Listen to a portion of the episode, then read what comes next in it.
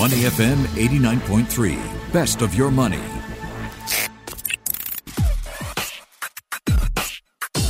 Money and Me on Your Money, only on Money FM 89.3.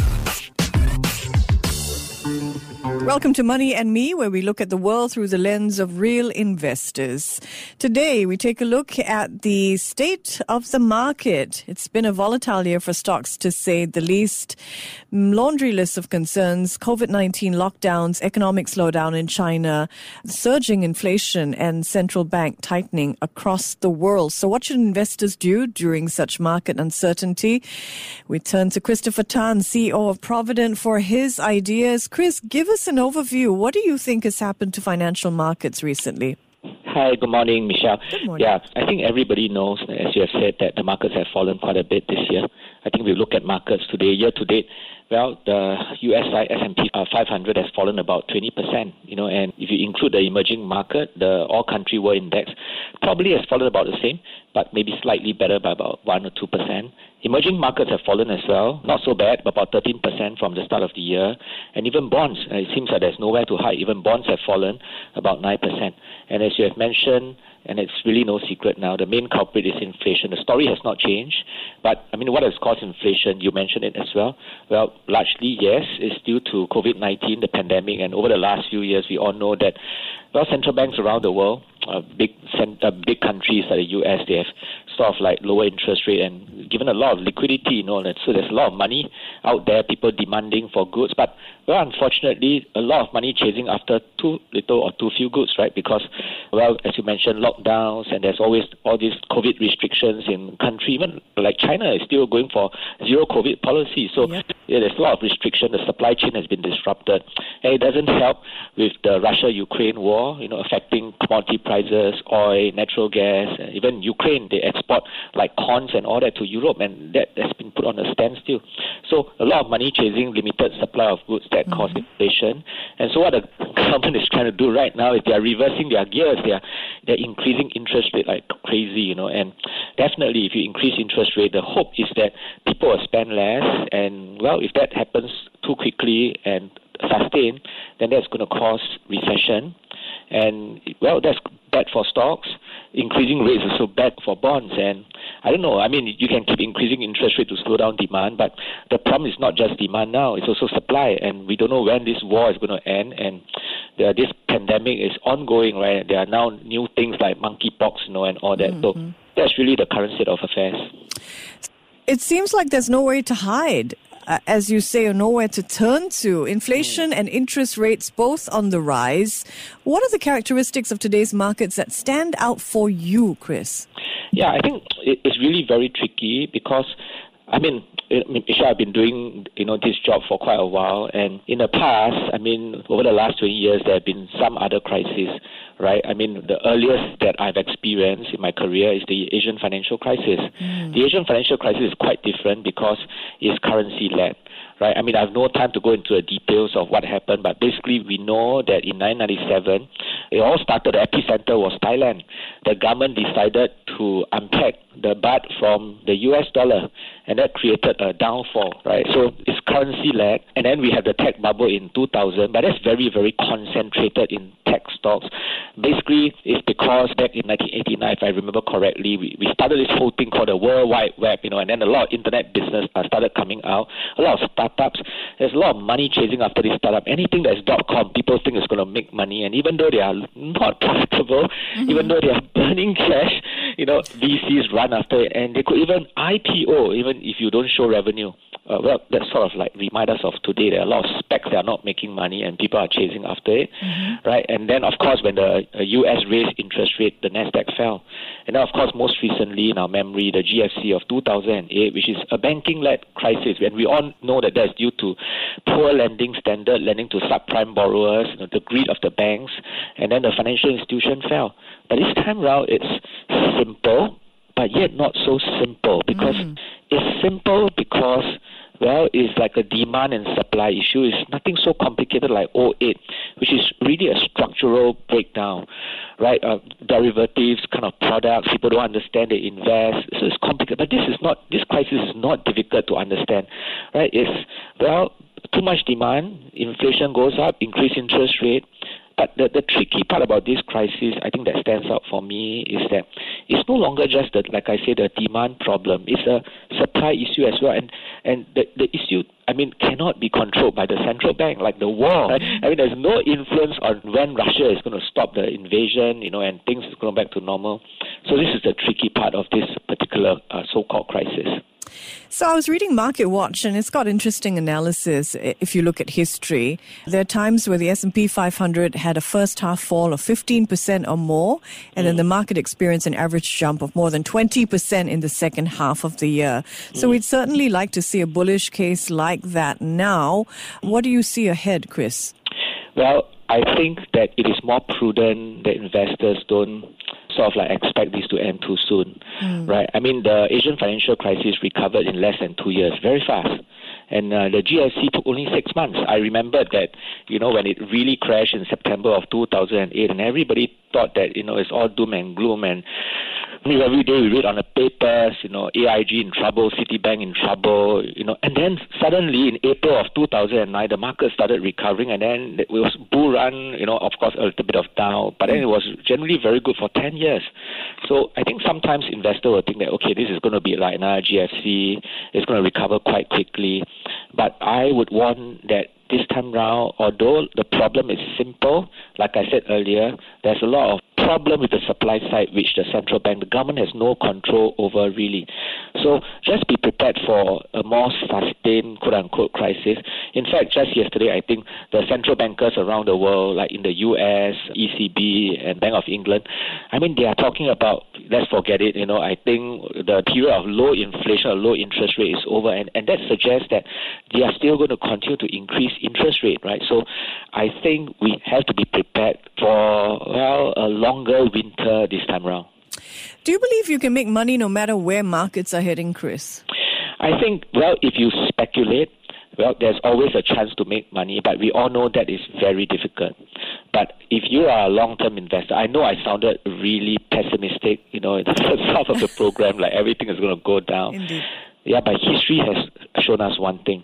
If we studied all the, the crises I mentioned earlier, the AFC, Asian financial crisis, tech, bubble, and the GFC and all that, the one thing that is similar is that they all recovered right? I mean, yes, some took longer. The tech bubble took much longer. The Nasdaq took much longer to recover what they lost. I think you know when the Nasdaq crashed in 2000, it took them about 15 years, you know, before it recovered. But that was because of frenzy speculation. But well, it recovered. So I think that if you are a long-term investor, well, I would say that you know remain calm because the markets will come back. All these things that we are talking about is a winter, it's a short period, maybe slightly longer, but just like seasons, you have winter, spring, summer, fall. There is going to be spring. Uh, the winter will pass. It's just a matter of time. You know, just last week, Fed Chair Jerome Powell said a U.S. recession is certainly a possibility. Mm. So, what do investors need to know about portfolio positioning with a possible recession on the horizon? Yeah, so first thing I'll say is ignore what Powell said because he changes mind all the time. And sometimes he say that we think a soft landing is possible, and then another time he'll say that you know expect recession. You know, after a while you get frustrated, right? So I'll say you know ignore what all these people are telling you because they may change their mind. But like I said, you know, history has shown us that the markets will come back. We just do not know when. We have recovered from every crisis. Human beings, we are very resilient. But the key is this whether your investments will recover and give you the returns in the long run mm-hmm. really will depend on what you invest in. Not all investment will come back, right? And it also depends on whether you are able to stay invested in your investments through this crisis. Some people may have been so scared they got out of the markets already at you know the right. peak of the fall. So mm. well, I mean, then you you can't get the returns when it come back. So I would say this that from the investment perspective, maybe this time around it is good to sit down with your advisor mm-hmm. Mm-hmm. or if you are doing this on your own, sit down, review your portfolios to make sure that you are invested in stuff that from evidence will go up when markets recover and will go up in the long run. Well, I'll give an example. I mean, a well diversified portfolio consisting of thousands of stocks is much better than if you just buy a few stocks.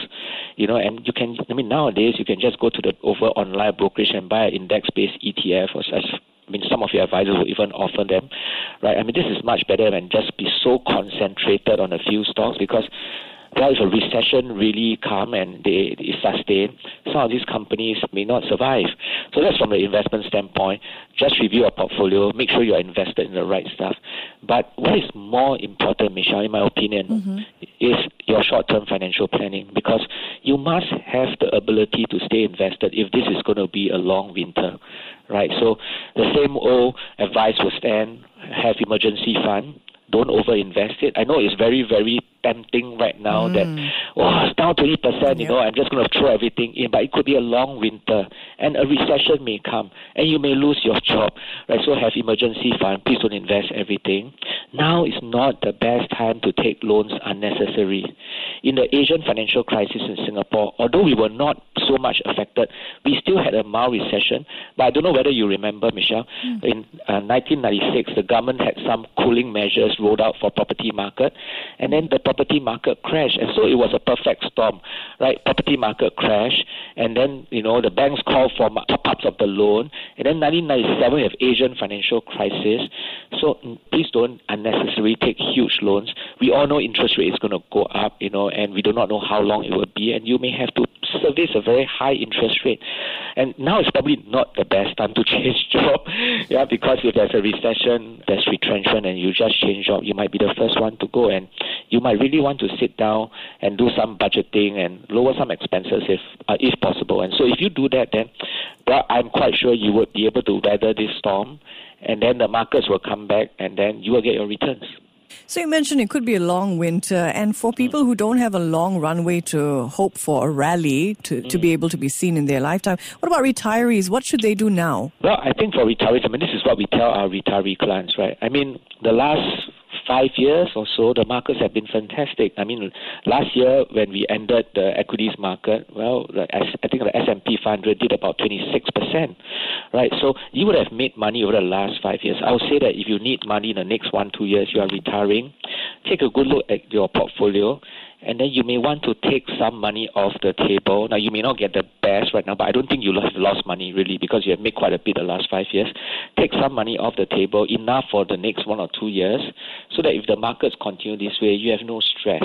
You can actually still, you know, consume no stress. The rest of your portfolios, well, hold still, they're going to come back. But take some money off the table to last you for the next one or two years.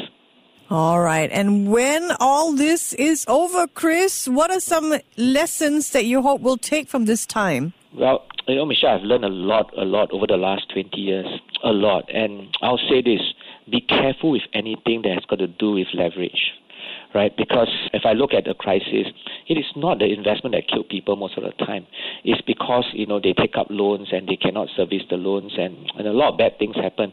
The last few years, financial institutions have been selling these things called premium finance insurance. If you remember, right? Premium finance, universal life, premium finance, endowment, retirement income, and those were the good times when your financial institution can tell you it's very low interest rate, just borrow. I think there's going to be a lot of unraveling going for the next few years because interest rates going to go up. It's going to service these loans. So be careful if anything to do with leverage after all this is over. Live below your means. You know, always have enough emergency fund. Income is your most important financial asset. If you have income, you're not too afraid of any crisis. So make sure that you know you keep your job. Always stay relevant. And the last thing I'll say is. Mm-hmm diversify your investments. The tech bubble has taught us that if you are so concentrated, you know, into I mean the last few years people are all over growth stocks. They don't even care whether you know these companies are making money, right? But I'll say diversify your investment. Don't just take concentrated bets on one sector of a few uh, or a few stocks. I mean, these are the lessons I've learned over the last two decades. And today, when I see people suffering from this current crisis, I mean, it just reminds me that if they have done all these things, well, they really wouldn't be hurt too badly. All right, worth listening to all over again as well. Chris, thanks for your insights this morning. Thank you, thank you, thank you for having me, Michelle. He's Christopher Tan, CEO of Providend, right here on Money and Me. Before acting on the information on Money FM, please consider if it's suitable for your own investment objectives, financial situation, and risk tolerance. To listen to more great interviews, download our podcasts at moneyfm893.sg or download our AWEDIO app. That's A W E D I O. Available on Google Play or the App Store.